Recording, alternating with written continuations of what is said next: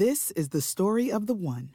As head of maintenance at a concert hall, he knows the show must always go on. That's why he works behind the scenes, ensuring every light is working, the HVAC is humming, and his facility shines. With Grainger's supplies and solutions for every challenge he faces, plus 24 7 customer support, his venue never misses a beat.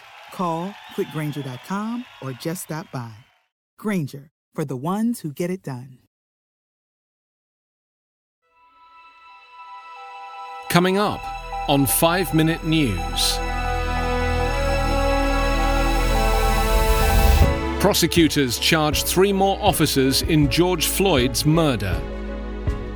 US assessment finds opportunists drive protest violence. And renewables surpass coal in US energy generation. It's Thursday, June 4. I'm Anthony Davis. Prosecutors on Wednesday filed a tougher charge against the police officer at the centre of the George Floyd case and charged three other officers delivering a victory to protesters galvanised by a death that roused racial tensions and unleashed coast to coast unrest. The most serious charge was filed against Derek Chauvin, who was caught on video pressing his knee to Floyd's neck and now must defend himself against an accusation of second degree murder. The three other officers at the scene, Thomas Lane, Jay Kueng, and Tou Thao, were charged for the first time with aiding and abetting second degree murder and second degree manslaughter.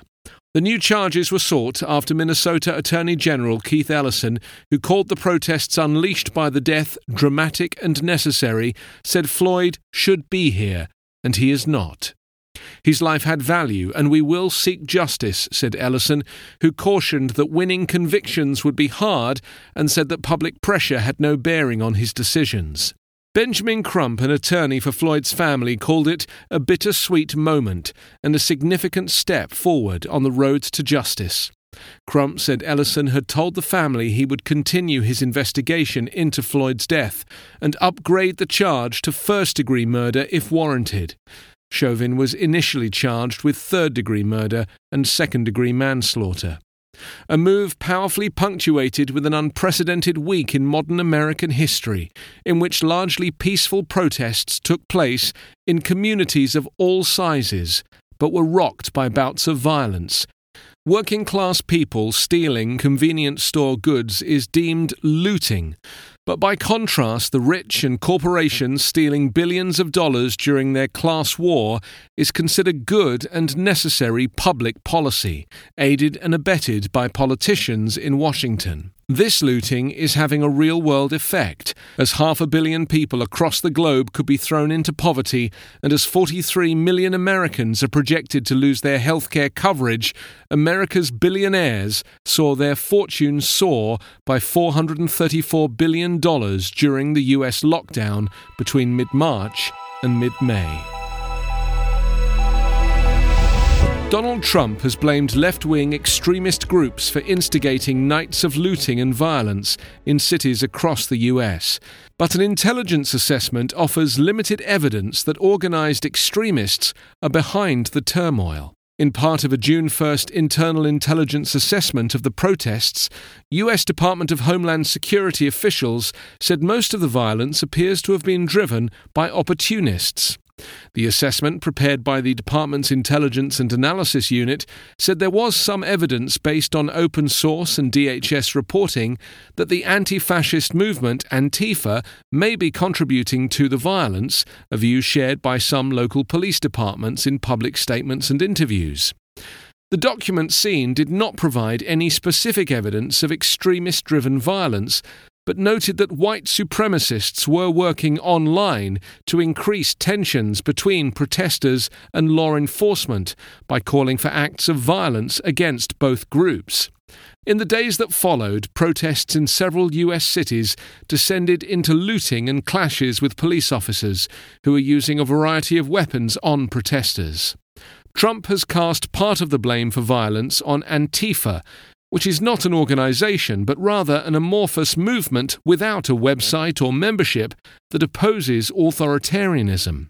As protests intensified over the weekend, U.S. Attorney General William Barr said violence in Minneapolis and other cities was being driven by far left extremist groups, echoing comments Trump had made earlier. Barr said those causing the violence were traveling to hotspots from out of state, without elaborating further. Two Justice Department officials said they had seen little evidence to support that claim. Solar, wind, and other renewable sources have toppled coal in energy generation in the United States for the first time in over 130 years, with the coronavirus pandemic accelerating a decline in coal that has profound implications for the climate crisis. Not since wood was the main source of American energy in the 19th century has a renewable resource been used more heavily than coal, but 2019 saw a historic reversal, according to US government figures. The EIA forecasts that renewables will eclipse coal as an electricity source this year. On the 21st of May, the year hit its the year hit its 100th day in which renewables have been used more heavily than coal. The ongoing collapse of coal would have been nearly unthinkable a decade ago, when the fuel source accounted for nearly half of America's generated electricity. A rapid slump since then has not been reversed despite the efforts of the Trump administration, which has dismantled a key Barack Obama era climate rule to reduce emissions from coal plants and eased restrictions that prevent coal operations discharging mercury into the atmosphere and waste into streams. Coal releases more planet warming carbon dioxide than any other energy source, with scientists warning its use must be rapidly phased out to achieve net zero emissions globally by 2050 and avoid the worst ravages of the climate crisis. You can subscribe to 5 Minute News with your preferred podcast app. Ask your smart speaker or enable 5 Minute News as your Amazon Alexa flash briefing skill. Please leave a review on iTunes Podcasts or Amazon. 5 Minute News is an independent production covering politics, inequality, health, and climate, delivering unbiased, verified, and truthful world news daily. Faith in the news media has been challenged, making it even harder to get stories told. The Friday Reporter podcast was created to help audiences better understand the media by hosting journalists who will answer the questions to which we need answers. Join me every Friday to hear more.